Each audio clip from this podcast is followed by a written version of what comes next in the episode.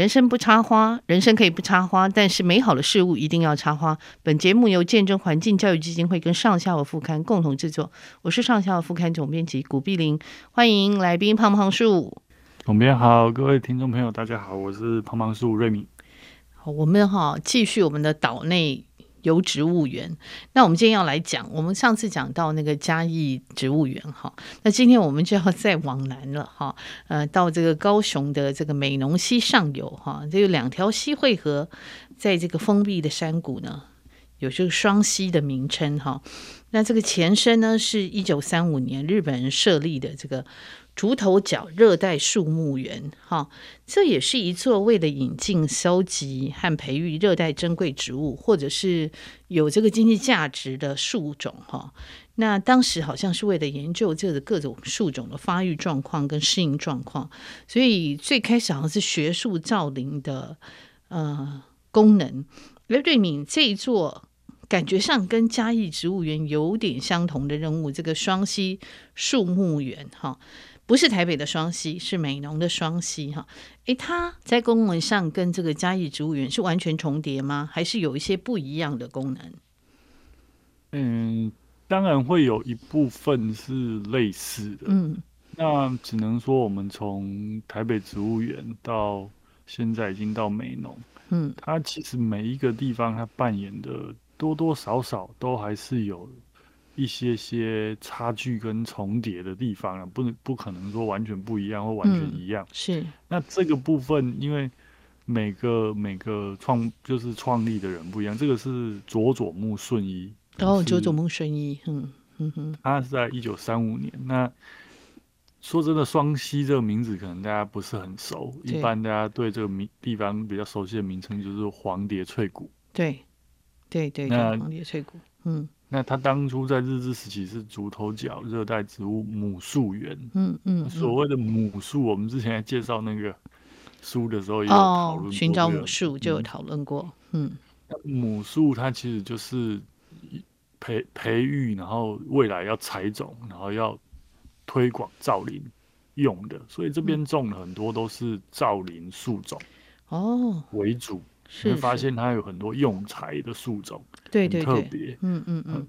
当然也有一些特用植物啦，包括药用植物，或者是、嗯呃、其他的经济植物，像橡胶类的植物，或者是大风子类的，哦、也有也有、嗯，但是它就是特别多用材类的，所以。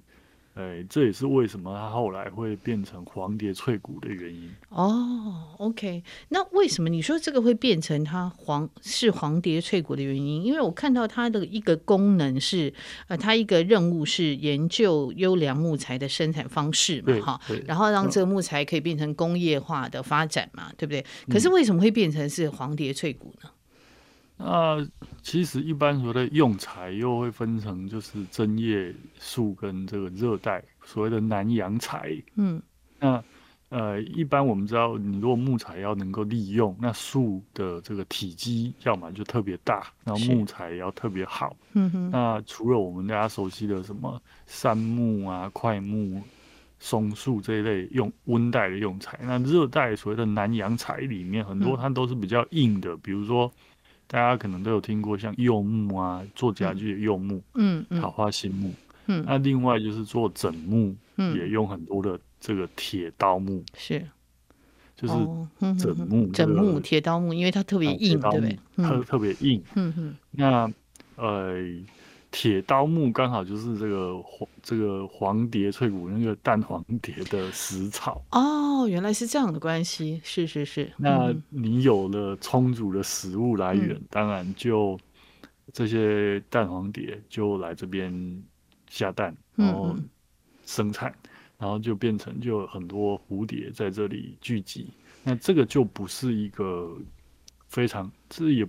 不完全是自然的原因，就有一点半人为造成的。是是，嗯哼哼。那确实，我自己的经验你，每年大概母亲节，嗯，左右来，哇，这边真的很多很多的蝴蝶，加上它本来的环境条件，嗯，就很适合各种昆虫的栖息，嗯嗯嗯。然后蝴蝶就特别多，真的很漂亮，梦幻，嗯。我去，这样你你这样讲，我大概三十年前去过，那好像去的季节不对，所以完全没有看到这些黄蝶。黄蝶在那个这这真的是四处翩翩飞舞哈。可是也是因为就是像这个，因为它的功能好像在二战以后，它任务有点变化嘛哈，它就变成是一个集教育跟保育功能的植物园，对不对？就等于是对一般民众开放了嘛，哈，也是在二战之后，嗯、是不是？就其实它一开始还没有到开放哦，嗯、就是我们回顾它的历史，那一九三五年，嗯、那到大概到一九四二年之后，它就不再引进植物了。嗯、然后后来因为发生二战，二战对，所以有一些植物乏人照顾，就自己死掉了一些。嗯、OK，那国民政府就是光就是二战之后，国民政府来台湾之后做就是有。政权的移转跟交界、嗯、是，那它就它比较特别，它跟台湾其他的植物园不一样。嗯、其他植物园基基本上都是隶属于林业试验所。哦，林试所。但是这一块因为它是属于造林地嘛，嗯、所以然后它是保安林，所以它就变成隶属于这个林务局。林务局哦，然后屏东林管处。是是是，嗯嗯嗯，它面积其实跟台北植物园差不多大，可是它其实是一个，它位在一个地势还算是起伏，它的最低点跟最高点海拔差，我记得应该有一百多公尺哦，哦这么多，一两百公尺，对对对，哦、所以基本上你从下面往上走一圈下来是很累的哦，OK，嗯哼哼，因为那海拔落差比较大，比较大，嗯哼哼，嗯嗯，然后。隶属不一样，那一开始其实还是有荒废过一段时间。那我记得，在一九这个五零年代那时候的那个王国瑞所长也有做了一次热带植物的盘点。是，那盘点完之后，其实还是有想要往这个造林这一块推广，然后还是想说有什么树可以使用，所以后来大概在一九六零年代，其实。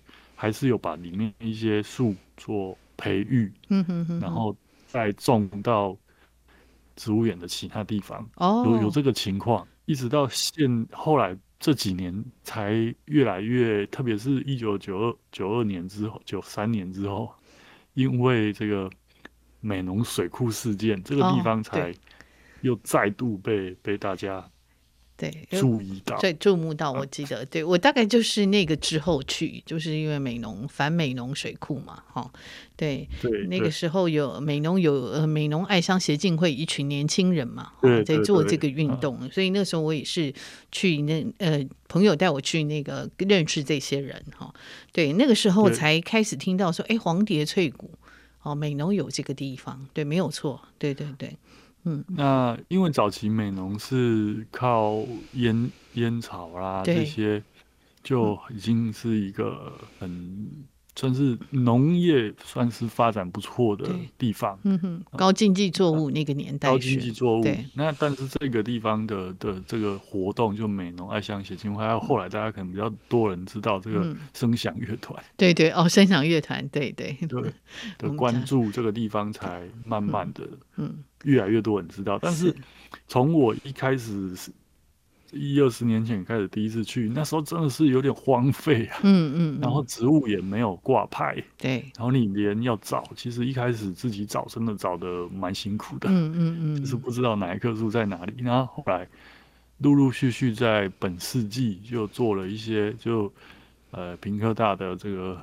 呃，杨杨老师又做了一些盘林林务局又委托做盘点的动作之后，然后重新在这两年又挂牌，然后整修步道，哦、是，然后它就变得比，然后它有里面有一个小的这个算是活动站，才让它整个变得比较适合大家去，呃，游憩游憩登踏青这样，了解，以前真的是。荒废是，是是，然后小黑蚊又多哇，真的蚊子也多。对，我真的强烈建议大家去这里，不要在下午去。哦，不要在下午，为什么？因为小黑蚊特别多，蚊子很多。哦，不要下午，尤其是傍晚的时候哦。对对对对，我自己呃，我自己还好，我觉得好像可能因为我都穿长裤长袖，所以我觉得蚊子好像还好。就是我有次有一些朋友跟我去，然后。我千交代万交代不要穿短裤，他还是穿的短裤。哦、然后后来他就变成红豆兵，变成重文攻击的那个中柱。对 对，因为因为当大家都有穿长裤的时候，他就是变得很显眼的。对蚊子来说，就是北美的。好不容易有新血来。对，对，那这里其实大部分的民众，他附近的居民其实都会在早上来活动。嗯哦，那晚上也会有像高雄的这个赏鸟协会，他们也会来这边赏鸟了。嗯嗯嗯嗯。那像我自己大概就是偏好在上午到中午，因为下午很容易，下午还有一个就是它很容易午后雷阵雨。哦，午后雷阵雨。哦，OK OK。嗯。对，所以我也不是那么推荐大家下午来，但我为了这个观察它午后，我还是有在各种时间，嗯，然后各种季节。每个月我几几乎都有来过这里哦，你每个月都去？然后我也常开玩笑说，嗯，是，有一段时间很疯狂的时候，但现在就比较少一点点。但是我也常开玩笑说，我在这里遇到认识我的人的机会比在台中还高啊！真的哦，因为会去这里的人真的很特殊哦，不是，大概都是林业界，是不是？他他就是对植物有狂热兴趣的啦，然后所以我在这边每次去有只要有遇到人，他们大概都知道我是谁。哦，是是是，瑞敏已经变成植物植物圈的 那个名人，所以大家都认得出来。嗯，就是因为会去这，因为它的交通真，因为一般大家都去美浓小小镇玩嘛，了解，嗯，不会在，因为从美浓到这里还有很长一段路，那你不开车，嗯。然后不会到，然后也没有交通工具，不能坐公车，哦，不太方便，啊，不太方便，专程专程开车去，对对对对，一定要专程，从从下面到这边大概还要二十分钟要吧？哦，那真的是要真的很喜欢生态哈，很喜欢植物啊，很喜欢观察昆虫的人。哎，听说鸟类也蛮多的，对不对？哦，非常多，所以。呃，但 鸟我不是很懂，但是鸟真的非常多。我听那它这里又比上次我们讲这个嘉义，嘉义，嗯，更像热带雨林的那种感觉。哦、对，对对对，我就想它是山，是是，嗯。那二来它每一棵树经过了，因为它气候适合，经过了将近呃一百年。嗯，都是长成参天巨木哇，又高又笔直。哇，它的高度又比其他植物园的平均高度啊，应该又比其他植物园来的高。嗯嗯，然后树的、嗯、虽然它比较晚才成立，但你会发现它树真的超级无敌大。嗯，就是板根非常高，板根很多哈，就是因为很适合它生长的一个环境就对了，等于是天后，然后跟那个土壤风土都很适合它生长。就我觉得当初佐佐木顺一先生他也很用心在选这个地方，他刚好是一个呃凹就溪谷，嗯然后这个溪谷是一个东北向西南的走向，是，所以它挡住了东北季风。嗯哼哼，然后冬天就相当的温暖，那加上里面有溪流过，嗯、所以它的空气湿度非常高。了解，嗯哼嗯嗯，那它冬天不会很冷，嗯、真的冷的时间很短。是那夏天你说热嘛？嗯，我觉得就是热，真的就是热带雨林的 feel 了。嗯、我觉得大家可以去体验一下，嗯、因为它有一条溪流过。嗯，其实反而。正七七八月正午的时候，你在溪谷，我会觉得，哎、欸，微风徐徐，还蛮凉的、嗯。哦，是哈，不像我们想象的高雄是很热、嗯。对对对，不像那么感觉那么热。是，那因为这个就是好像是你最喜欢那种热带植物园区嘛，哈，所以他们那时候好像引进了很多是南洋群岛，还有中南半岛啊，什么澳洲。非洲还有拉丁美洲的树种好像非常多嘛，哈，那那就像刚刚瑞明讲了说，因为在太平洋战争发生，所以它经费短促嘛，然后也没有管理哈，很多树木枯枯亡哈，可是现在还存存在着哪一些呃特别珍贵的树种呢？其实现在还有一些树，真的是其他植物园都没有的，嗯、都没有的。那比如说大家最知道的就是有四种龙脑香嘛，嗯，哦，对，龙脑香区，对哈，龙脑香科植物啊，然后还有这个，哎，它有这个马来橡胶树，嗯哼哼哼，然后库氏大风子这种听起听起来都没听过的，对，然后还有这个非洲猫尾树，非洲猫尾树，嗯，对，然后还有像后来又遇到的这个红花铝，就是它也是。比较好的用材哦，oh, okay. 那当当初真的是我佐木顺一真的是从全世界各地引进植物，而且你从它的树种能判断，它真的对用材就是木材这件事情很、嗯、很执着，所以它有很多很珍贵的木材。你、嗯、像我们所谓的龙脑香科的这些所谓的柳桉，嗯、这种又大又通直的。另外，它那时候还有引进像。青木就是飞机木，现在大家去美术用品社可以买到那个飞机木哦。飞机那时候其实它也有引进，嗯、只是后来应该是没有维护就死掉了，嗯、因为它已经整个育碧成森林了。哦、那飞机木就比较需要那种有时候会比较开阔的环境。嗯嗯嗯嗯，呃，它就不见了。哦，嗯、是是是，哎、欸，那它这里你刚刚讲到说它有那个最。那个板根树很多哈，板根的对那好像听说有最高的板根板根树，然后它那个整个树冠真的听说有高达到四十公尺以上，是不是？它的里面比较高的树，像呃登吉红柳桉，嗯，然后另外就是这个马尼拉榄仁都非常高。嗯哼，然后柚木也非常高，所以我没有办法，没有实际量啊，不知道谁最高。嗯哼哼哼，不知道谁最高，甚至它的巴西橡胶树也比这个嘉义热带植物园还要巨大。OK OK，然后黑板树都非常高了，所以应该很多都有超过三十公尺。哦，那可能也有少数几棵刚好在凹谷的有四十公尺以上。嗯哼哼哼，是是。呃，它的板根最大的大概像它的那个马尼拉懒人，然后这个大叶桃花心木的板根，嗯、还有像它里面有那个菲律宾橄榄哦，菲律宾橄榄这些是是，然后还有包括龙脑香科，它的板根真的都很漂亮，嗯哼哼哼，嗯、都很漂亮。它的灯脊红柳桉就是里面有一棵的板根比我还高。哦，板根板根就比你高了，你也一百八十公分的板根比你还高。对，所以它比我还高，因为它刚好在一个斜坡，然后一个桥边，是，所以它的板根非常高，非常漂亮。哇，那所以大家真的要看这种大板根，可以来这边看。是，哎，可是这样。这样一棵树多高啊？它光板根就一超过一百八十公分，那这棵树它应该就是三四十公尺高的大树。OK OK，抱不起来哦，一个人是抱不起来的。是是是，你看从一九三五三五年之后才种到现在，还不到一百年，还不到一百年就可以长这么大。对对，哇，这个其实我们讲到三四十公尺哦，大家可以想想，一一层楼大概三公尺高嘛，哦，所以三四十公尺就已经是十几层楼高了，对，哦，非常真的非常巨大哈，哦。那像它，对他，而且因为他当时是为了种这个树材嘛，哈，哦，种了木材哈，所以他的植物好像都是那种很直立、非常直的，对不对？对，它大部分都是那种所谓的树干通直，然后木材加梁。嗯，我们讲就是这样。是。另外还有像，嗯，很硬的树素材，像它还有什么缅甸铁木，这个真的不是在其他植物园没有的。那你光听名字，你就会发现哇。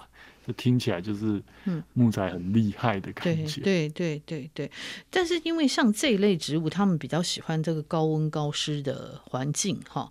台湾的冬季温度会不会还是过低？就即便是像美浓那里，也不容易栽植。那像这对嗯嗯，就是很多树其实像它的龙脑香啊，有有几年大发生，然后像大家把它带回去，嗯嗯，有一些朋友去捡。龙脑香发芽，真的就是小苗长一段时间就死掉了。嗯嗯，反正我会说把它留在那边还比较合适，哦、因为它那里就是相对温暖避风，而且这些树种它就是台湾的环境不是很适合，所以能够下种的、能够所谓的更新的真的不多。嗯、哦，是，然后能够长大的，嗯，呃，它就是得天独厚，所以它的龙脑香。呃，像我就有观察到，灯吉红柳桉、鳞毛白柳桉跟细枝龙脑香都会长小苗，特别是灯吉红柳桉小苗特别多。是是是，嗯，嗯这个听适应的还算还算可以啊。嗯嗯，哎、欸，你刚刚讲的这听说本来都只剩下一颗，是不是？刚刚讲的这个什么？呃，本来都剩一颗，嗯、那灯吉红柳桉比较多一点，嗯、就是在我刚刚讲，就是一九六零年代左右，嗯、那时候林务局有照。上面有一个平台，就是它有，它本来都是种在下面，那上面有一个平台，它有种了几棵，嗯，感觉比较小的，那就是一九六零年代在种的，嗯嗯嗯。那现在保安林里面就有发现，它有形成一个小小的，算是群落，就是落，它毕竟它落果的量很大，是是，所以还是会有一些幸存的。就是度过冬天的又长起来，这样、哦、是，所以后来有一些就嗯、呃、慢慢的繁殖，然后那些小苗慢慢长大就对了哈。哎，可是嗯，但是还是还有像什么苏白豆、大叶苏白豆，就是、嗯、你会发现它下面会有小苗，但是真正能够再长起来变大树的还是很少了，很有限就对了，有限有限，是是。那有一些当然就是只只剩下一颗在里面的哦。那真的是全台一唯一一颗就对了，这样讲，对，对，嗯，哇，像太平洋铁木那个就是真的就剩一颗，嗯，全台只剩一颗哈，嗯，其实像这些木材，因为我我看到台湾那个家具合板业，他们都会称那个南洋材，是这一类植物吗？对对对，特别是我们早期从、嗯、呃这个菲律宾进口的时候，菲律宾就叫做老岸嘛。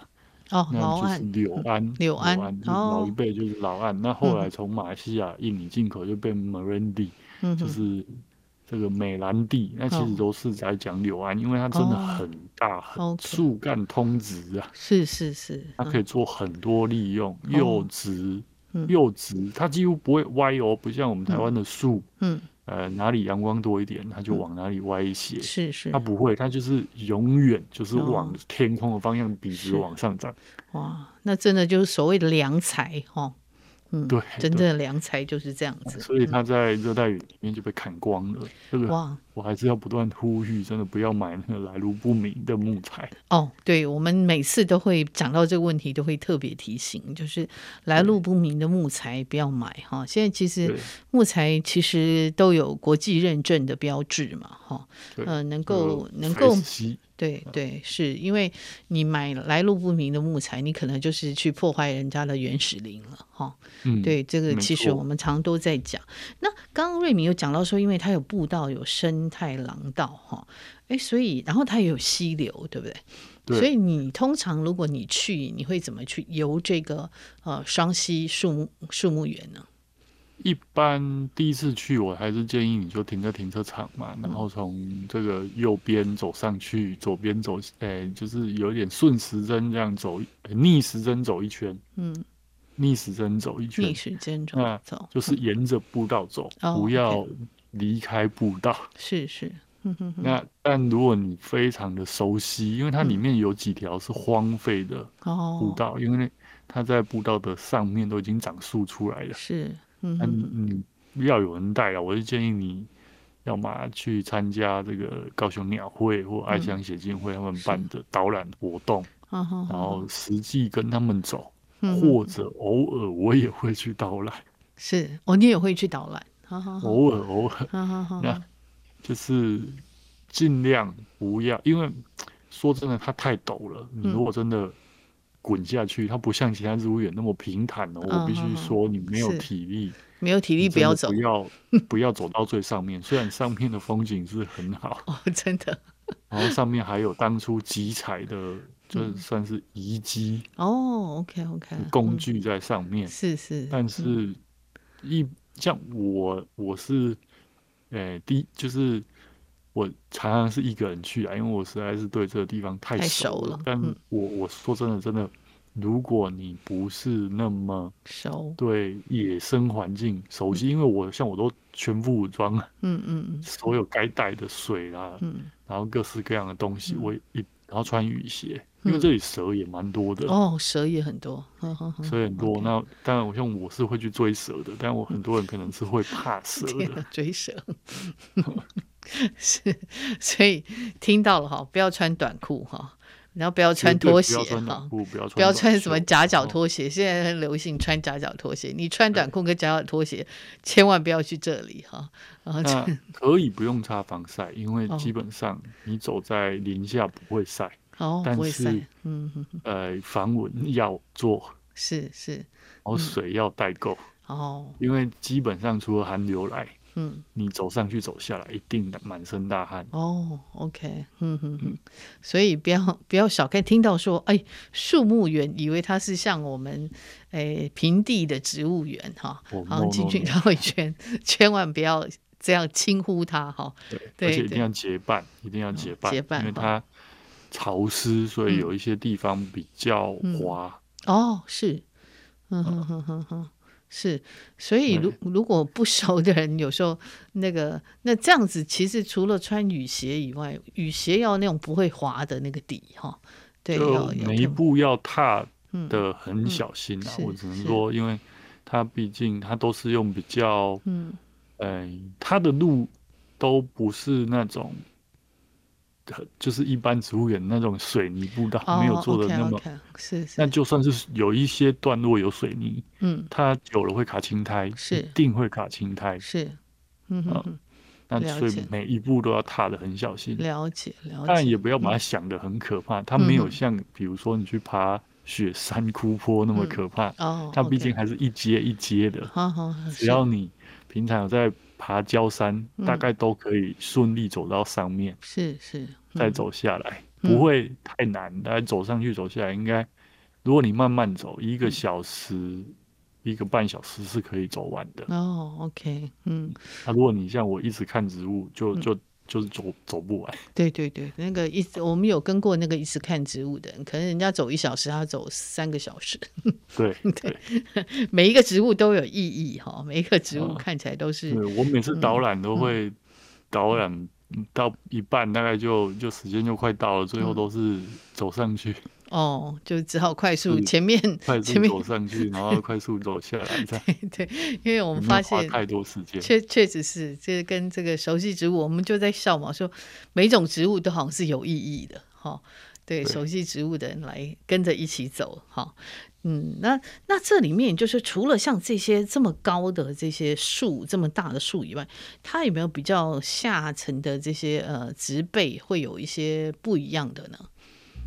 呃，这边有一个很特殊的植物，我之前也在脸书上分享过，嗯、就是顿座苣苔。哦，顿座苣苔，呃、台湾算是特有亚种、嗯、还是特有变种，我也忘记了。嗯哼哼就是顿座苣苔这个属，它其实是在东南亚热带雨林的指标植物，它就是喜欢长在溪谷的岩石上面。哦，那我们台湾就是在高雄跟嘉义。就是美浓这个西双溪这里，然后嘉义有零星发现过，OK，都是长在溪谷的矮小植物，是非常非常小，它大概就是比五十块铜板再大一点。哦，这么这么小？对，那好可爱。它冬天会休眠。啊这里大概是它族群在台湾算是族群量比较稳定、比较大的、比较容易观察的。是是。但没有人带，你可能还是找不到了，因为它真的太小了。真的，真的，五十块铜板那么小，很小的植物。是是，这是我觉得它很这个环境很珍贵的，所以我一直希望这个环境永远在。嗯，因为真的这就是台湾最像热带雨林的一个热带植物园。了解，嗯哼哼，对，所以就是像我们在讲说热带雨林嘛，哈，如果我们真的在现在还不太能够自由的。去旅游，然后你又很喜欢热带植物园的话，这个地方倒是一个不错的可以游呃游憩的地方哈。对对对，但是嗯，林务局跟爱乡协进会他们还有这个高雄鸟会，他们几乎每个周末都有活动啊，你可以关注，应该都可以参加。是是是。好，那我们今天那个谢谢这个瑞敏帮我们介绍这个双溪树木园哈。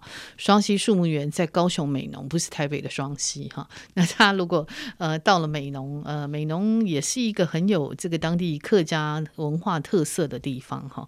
呃，大家到了美浓也可以去这个地方去啊游憩一下哈。但是该做的准备还是都要做哈。好，出来可以吃个板条再走。对，这个是当地的名产。好。那我们谢谢瑞敏今天给我们带我们去游这个高雄美浓双溪树木园，谢谢瑞敏。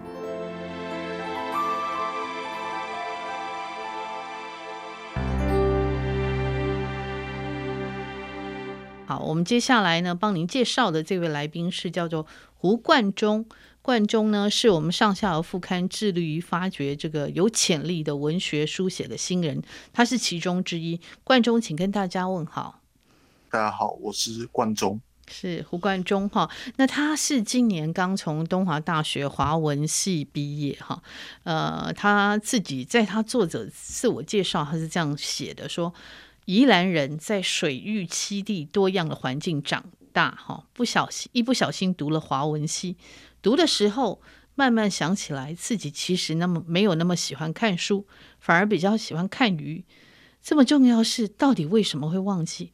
没关系，不重要，反正总是想起来了。这是他的自我介绍哈。好，那哎，等一下我要问观众，你是什么时候开始喜欢看鱼的？这说起来有点复杂，这样子讲好了。嗯、我觉得大三那一年是我人生的一个分界点。嗯，其实，在小的时候。我和鱼就有些渊源。打一个比方，就是，嗯、呃，我人生收到的第一本书是我家人买给我的，嗯，诶，淡水观赏图鉴，猫头鹰出版社，是是，对。然后，另外我家人也会带我可能去溪边玩一些东西，玩一些，嗯，抓鱼啊或者玩水啊这样子的这样的活动，嗯，诶，可是其实在这一这一段时间内，我是并没有系统性的去对淡水的这些生物去去了解它们，嗯嗯。然后直到大三那一年，我觉得是我人生的一个转捩点。嗯，呃，事情事情是这个样子的，就那一年的话，大概是秋天的时候吧。我在网络上看到一个活动，叫做它是溪流日，它是人和环境伦理发展基金会他们办的，哦、是他们基金会，对，是嗯，嗯。是他们要去贡寮那边去的一条溪流叫远望坑溪，它是双溪的支流之一，嗯、他们要去那边看一些当地的生物，还有还有水矿之类的，然后就邀请大家一起来，嗯。嗯所以我就报名这个活动，因为我当时其实对这些生物有一点兴趣，但其实那个时候还停留在非常肤浅的印象。是，呃，比方讲说，嗯，呃、台湾有种叫吻虾虎，它有现在，哎、哦欸，我的印象中是十、嗯、十种，哎、欸，吻是口吻的吻，嗯、口吻的吻，对，台湾现在有十种吻虾虎，嗯，这样子。那可是当时的话，其实我就可能只知道吻虾虎这个词，但是不会细分。嗯，然后也不了解有这么多的多，也也也不了解有这么多的吻虾虎。嗯，所以我就在我就在这样的前提下，我就前往这个活动。那当天前往这个活动的状况真是一波三折。我首先是因为我家是我是宜兰头城人，然后我们要去我要我要去贡寮，嗯，所以我搭上火车，结果发现我搭到了南下的火车，我搭我搭到了前往花莲的火车。对，所以哇，真是那时候真是。太惨了！我当时先准备郊区下了车，接下来想要怎么办？嗯，呃，我做了一个当时觉得很当时觉得很愚蠢，但至今其实不是很后不完全不后悔的决定。我当时跳上一台计程车，然后跟他说：“请载我去贡寮。”那司机不可置信啊，他就说：“哎，真的吗？哎，钱了不少。”我说：“没有关系。”我当时因为我很少搭计程车，所以我自己不知道费用要多少。直到下车之后，他就跟我说：“哎，要一千元。”我当时就有点后悔了。可是我人都到了，我总不能叫他把我丢下去吧？嗯，所以。我就把他，就是我就递出一张千元大钞，让他把我放在路边。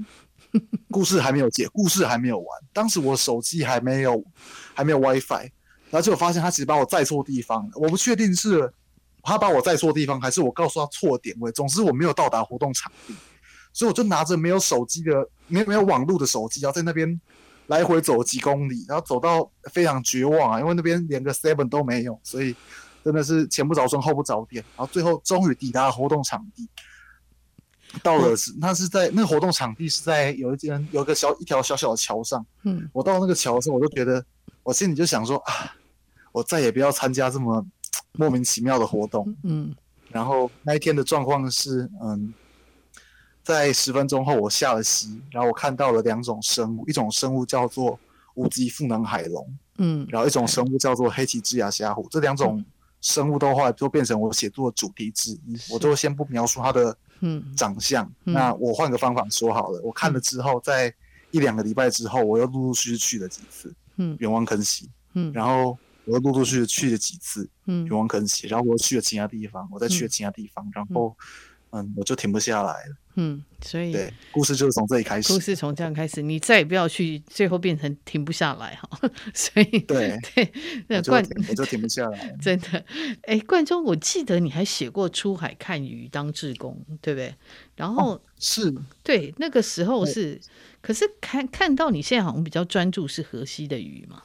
那海哦，这个、嗯、这个也可以让我来讲一下，就是嗯。嗯我真正想要尝试写作的时候，大概是在嗯大二的时候。对，大二的时候我开始想要，就是因为我我是华华东华华文系毕业，其实系上有不少优秀创作者。然后我在那个时候其实也很焦虑于我自身在系所上的定位，所以我也在寻找我的写作主题。嗯嗯，对我有一定，我有当时有非常肤浅的野外经验，但是写两下就发现自己。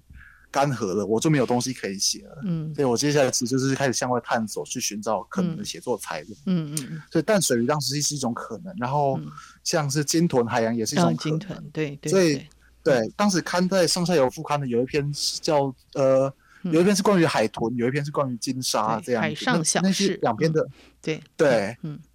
那这两篇文章呢，是来自于我之前也是大三那年在黑潮海洋文教基金会实习，嗯、当当实习生，还有担任解说员，嗯嗯、还有参加解说员培训的经验。然后我就把我经验来写成这两篇文章。嗯、可是后来我解说，后来我解说员培训，就是其实我是有过，然后只要实习一会儿，就是我应该就能正式成为解说员了。但是因为那一年疫情爆发，嗯，我还记得当时好像。后来，当时好像疫情爆发之后，我是最后一批上去赏金的人。嗯嗯，这样，然后他们就停停止停止，就是解说员培训就停止了一段时间，哦、后来才重启。是，然后那段时间我的重心也从花莲了移到了宜兰头城。嗯嗯，所以这个在这在黑潮实习这些打滚这些经验，我会感觉到说，嗯，我好像 这样比这样说好，如果是一条鱼的话，我应该还是刺激性淡水鱼吧。嗯，这个意思就是说。我可以接受一些比较水域比较险、比较险的环境，但基本上还是在淡水域里面活动。嗯、了解，嗯，那冠中，你开始最开始写了一篇帮上校副刊写的一篇是《雨的孩子》嘛？哈，呃，其实这一段我可以稍微念一下，他有一段哈，他说：“雨永远永远下着，终于在某个月光都被雨丝融化的夜晚，岩岩石下。”一些细小的卵开始噼里啪啦的孵化，刚诞生的浮游幼鱼还没有游泳能力，将随着月光与雨水顺流而下。在阿美族语，日本秃头鲨叫做乌拉，是不是？意思是不辣不辣不辣，叫做月亮的孙子哈。这个时候你已经就是开始很积极看鱼了嘛，对不对？就是大三的时候，对不对？嗯，其实还没有很积极开始看嗯鱼。嗯，嗯，让我说明一下这篇文章的来龙去。对，你可以谈一下这篇散文吗？嗯，其实当时刚开始看鱼这样子，然后我当时的器材也非常的阳春，我当时甚至连溯溪鞋都没有，然后我就是就是就是凭着一股冲劲去看鱼。嗯，然后我当在当时看在上下有那些照片，有些照片也不是用防水相机拍的，而是用。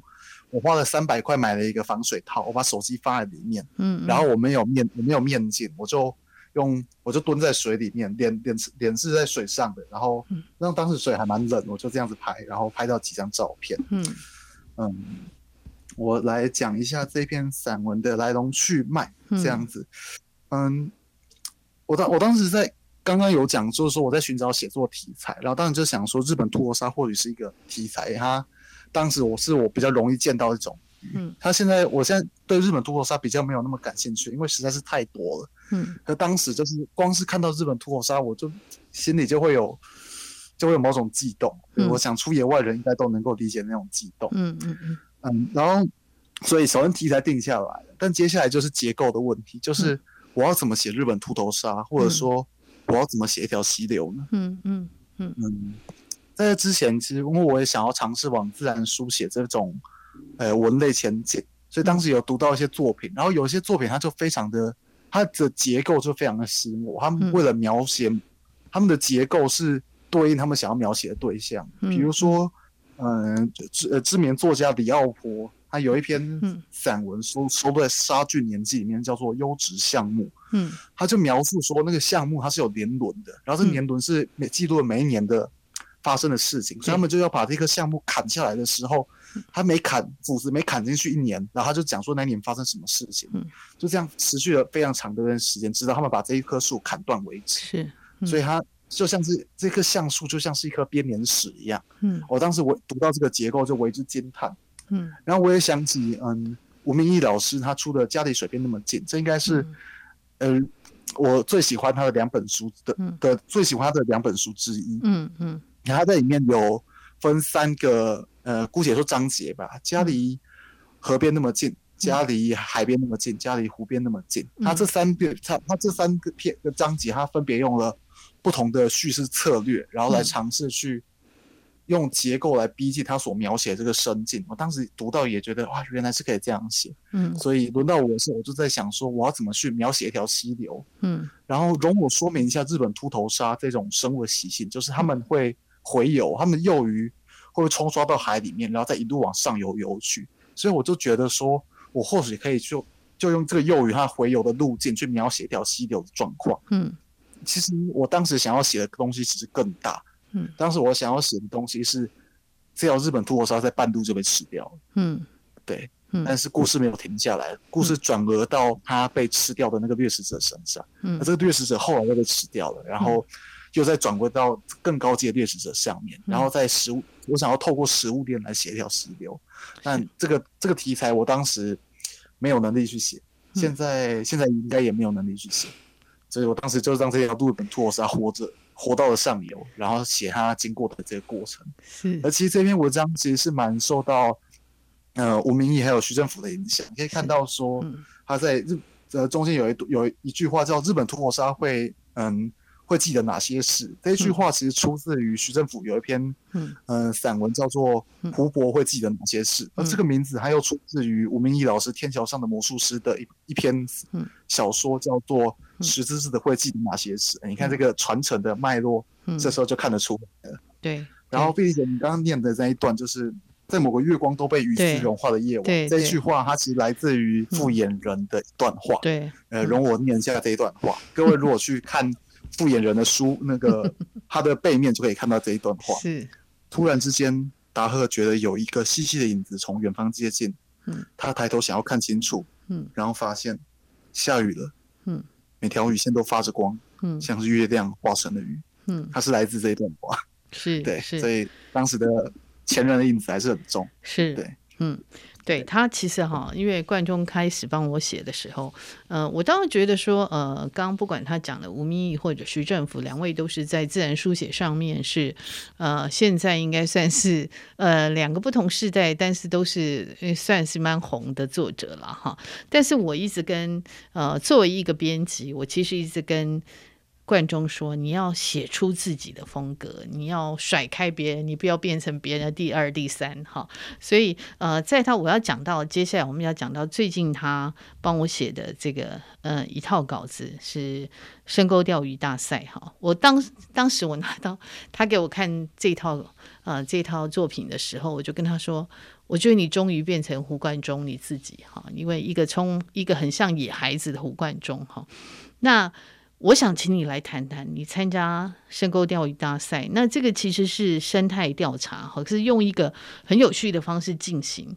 然后观众先说一下这个大赛的缘起，然后最后我们再来谈你写这三篇文章的构思。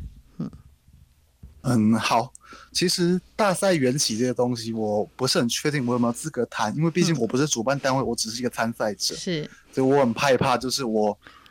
那个转就是讲错了主办单位的意思，不过因为有有采访主办单位的关系，所以我还是想要讲一些我没有写在这这篇散文里面的部分。嗯，呃，这主办单位有三个人，然后其中一个人叫做方怡，陈方怡。嗯，哎，什么？对，然后这采访他在，因为我一开始是约在一家店里面采访他们，可是因为当时场面很混乱，然后我采访功力又不够，所以其实后来又有电话陆陆续续问他一些东西，然后在里面就就得到一个。呃，有趣的观点，嗯，就是方怡他们其实是当地的小农，就有在这边种、嗯、种稻米。他们一开始关心的是这种农田的生态，是。还有友善农法。打个比方讲，就是农田的呃种稻米有个危危机就是福寿螺，嗯，然后他们会用想要用苦茶粕来杀福寿螺，嗯，呃一小农会用苦茶粕来杀福寿螺，但其实这也会影响到这当其他的水族这样，所以他们就在想说有没有什么其他更友善的方法？嗯，其实在这个脉络底下，所谓的深沟钓鱼大赛这个调查，其实就是希望能够把那一些福寿螺的天敌找回来，能够把那些福寿螺的天敌召唤回来。嗯，对，他可以从这个视角来看。嗯嗯。呃，这大赛缘起大概是这样。那接下来，嗯，我可以来谈一下我自己参加这个比赛的经验吗？可以，当然可以。你为什么要参加？而且你是第一次，对不对？你是第一次参加，对，嗯。我我期待很久了，我期待很久了，因为，呃，因为我也是大三那一年才买机车的，所以在这之前我都一直像是我在花莲就好像就好像残废一样，那只能靠着脚踏车去一些，就是非常非常。距离比较非常小啊，嗯嗯，对，但有机车就开始可以可以开始乱跑，但当时还是、嗯、主要还是被绑在花莲这边这样，嗯嗯。嗯、我对宜兰其实还没有很了解，嗯、然后现在因为疫情回到宜兰，然后也毕业了，嗯，然后我就开始可以探索宜兰这个地方，不然深沟钓鱼大赛其实好像像在大三当还是大二还是大三那个时候就有听到，然后就觉得这个活动，嗯、天哪，真是太有趣的，我也想去，但就是没有办法，直到。嗯。直到今年就真的就终于可以去了，嗯、所以我参加这个大赛，嗯，主要有三个原因。那第一个非常俗气，就是为了钱。这大赛有五千元的奖金，然后我现在没有工作，嗯、所以我就觉得啊，就是可以可以抓鱼又可以赚钱，那这个活动就是为了我设计的。对，我就觉得啊，那这就是为了贴为我贴身设计活动，这是第一个原因。嗯，然后第二个原因是呃，为了人。嗯。因为我其实，在之前在呃大学五年时间，主要重心都是放在花莲，所以，嗯、呃，认识认识这些人脉也是花点比较多。但对于宜兰，坦白我必须很羞愧的说，我对宜兰了解甚浅。嗯，所以我现在回到宜兰这边，我也想要多认识一些有没有可能可以呃合作的伙伴，比如像黑潮呃花呃花莲有黑潮阳文教基金会，嗯，对，然后有回南风观察家，然后可能也会有东华大学的这些人，我是。我认识了一些，但是。宜兰我不清楚有没有这样的，呃，像是 NGO 或者是爱团体的东西，所以我也想要去接触一下这个主办单位，然后还有参加者。嗯嗯嗯。然后最后一个东西就是为了鱼。嗯。我之前在我刚回到宜兰的时候，我主要是去，呃，东宜兰东北角这边溪流看，嗯，所以就会看到它是比较，呃，洄游性的洄游性的鱼类项。可是深沟那边完全不是这么一回事，所以我在呃参加这个比赛的时候，我也在接触一个。我其实之前比较少接触的生态系，少接触过的地界。是是，嗯，然后呢，你你怎么呃，你这你写了三篇嘛，哈，你当时跟我说你要写三篇哈，那其实我看到他的那个下，他有描述他受伤哈，其实那一段我看了真忍不住要笑呢，因为我在看稿的时候，我就每次看到那一段我就笑，我真的是不是故意，也不是没有同情心，可是那一段他描述的真的是很好笑哈，嗯、呃，大家可以去看一下他这个深沟钓鱼大赛的下，那你是。怎么去构思这三篇文章呢？嗯啊，我们刚刚有讲到说，哎，一些前辈对我的在写作上的影响，对，所以我想先从那边开始来讲起。嗯，就是我蛮嗯，因为其实如今在台湾谈自然书写，不可能不谈到吴明义。嗯，然后我一开始我的呃文字风格其实也非常接近吴呃，非就是也致力于模仿吴明义，但后来就会希望能够有自己的风格。对。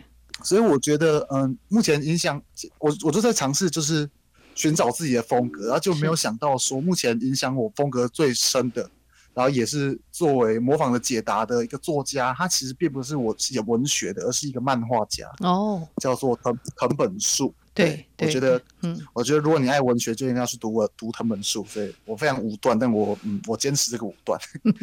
好，那我那我讲一下我他是怎么嗯影响我，然后乃至于影响到这三篇钓鱼大赛的。嗯，首先藤本树他有，呃，我觉得他的作品有两个特征，第一个是他会用非常呃大量无意义的堆砌，嗯，没有意义的堆砌，然后来呈现出某种效果。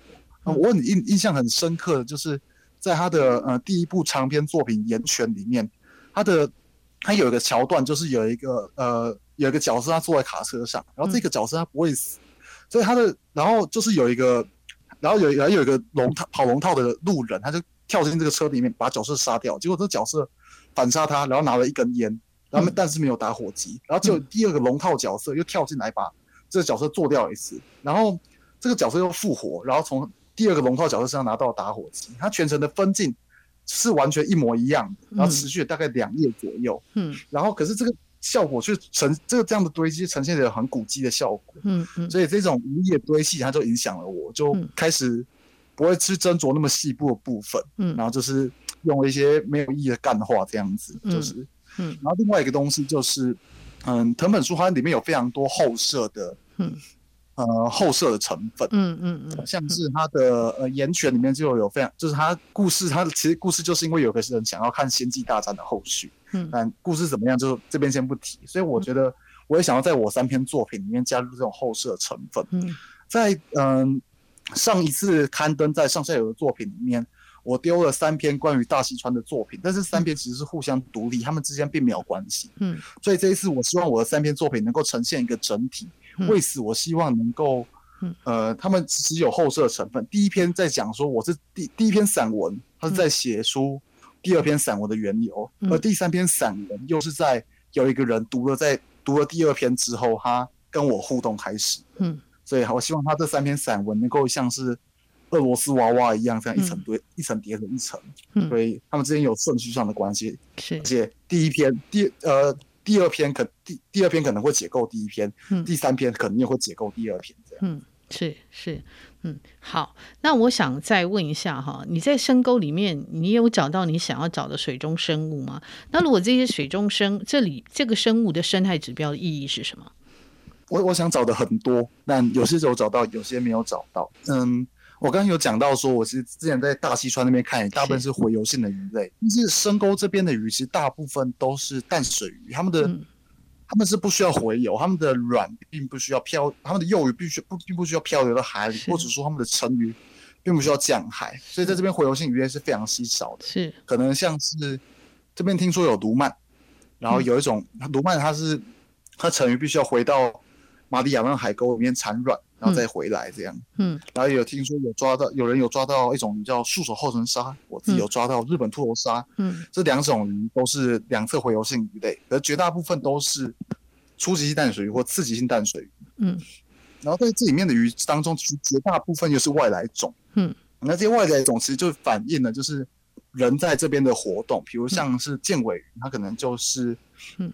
它应该前身应该是观赏鱼，但是被人放流。然后吴郭鱼的话，则是一种食用，嗯，大部分像是这样的东西。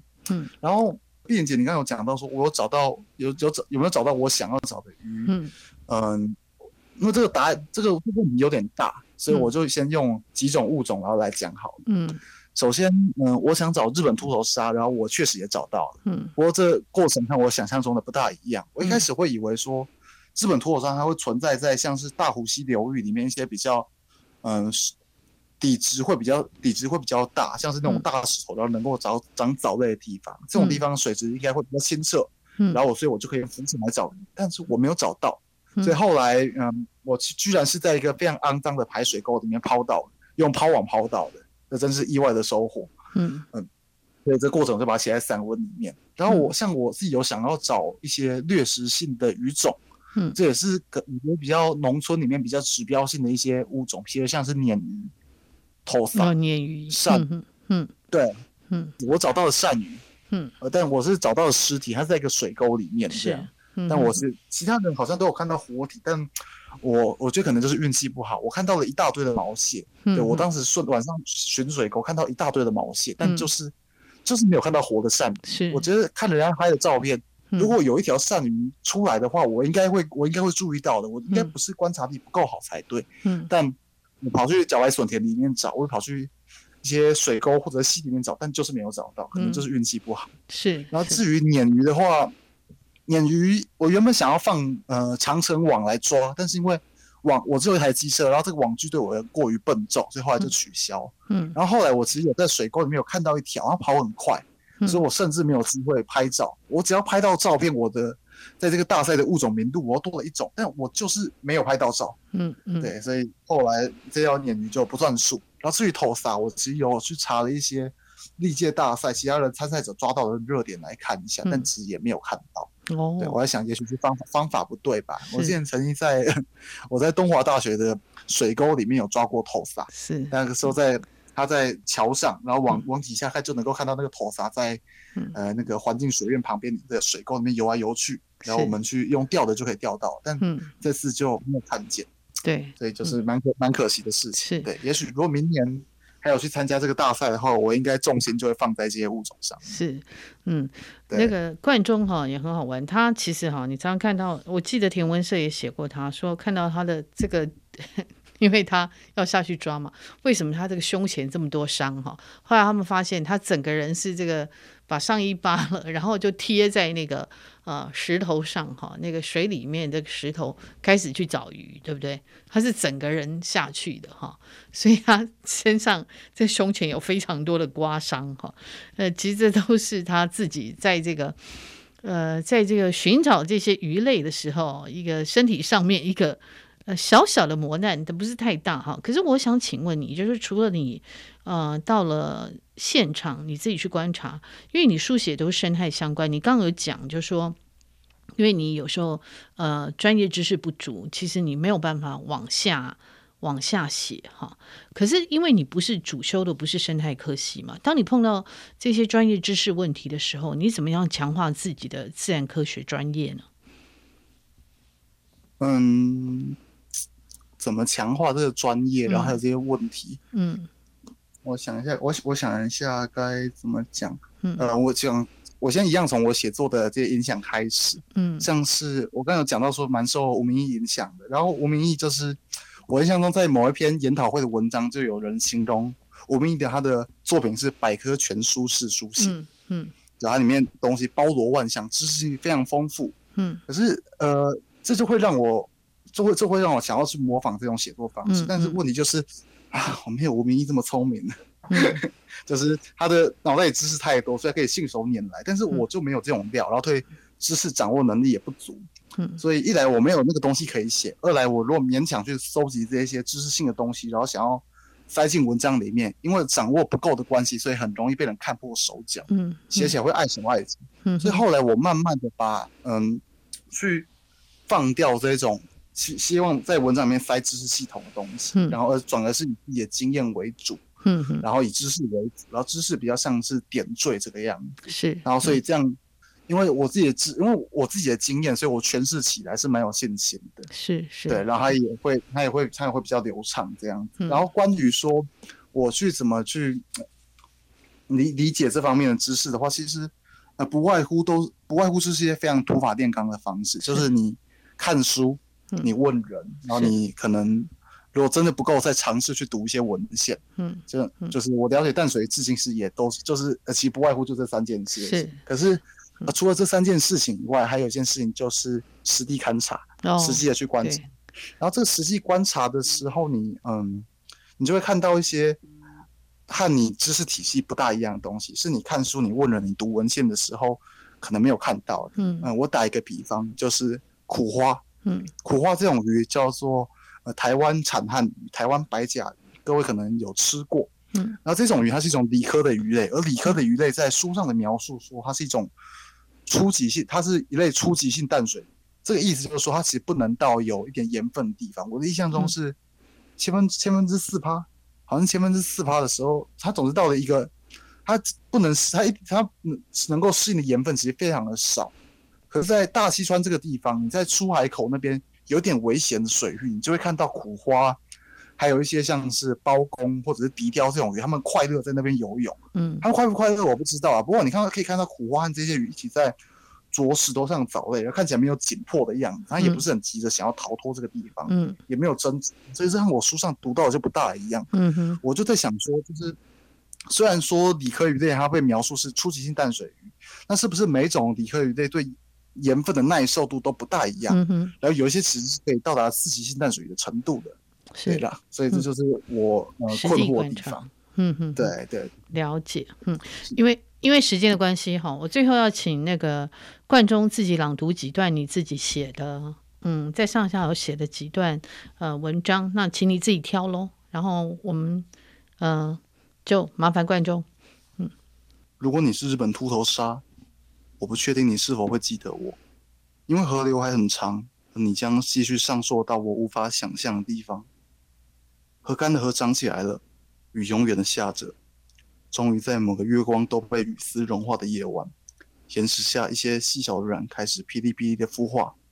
刚诞生的浮游幼鱼还没有游泳能力，将随着月光与雨水顺流而下。在阿美族语中，日本吐火鲨被称为“不绕”，意思是月亮的孙子。我月亮的孙子，我雨的孩子。溪水如此湍急，你只需要一个月升月落的时间就能到达河口。那时。你还不知道，你将写下整条溪流。好，谢谢冠中帮我们带来他的分享，他的呃这个写作的历程哈。我也真的祝福他在写作这这条路上，他可以长长久久，可以走出自己的风格来。那非常谢谢冠中喽。本节目呢是由见证环境教育基金会跟上下游副刊共同制作，我们是一个线上媒体。也是由见证环境教育基金会支持的上下游新闻与市集的副刊。如果您想了解食物怎么来，欢迎收听食农搜查线上下新闻。那喜欢阅读饮食跟生态文学，请在线上搜寻上下游副刊，也请订阅，请务必订阅、下载订阅。那谢谢各位的支持，谢谢各位的收听，拜拜。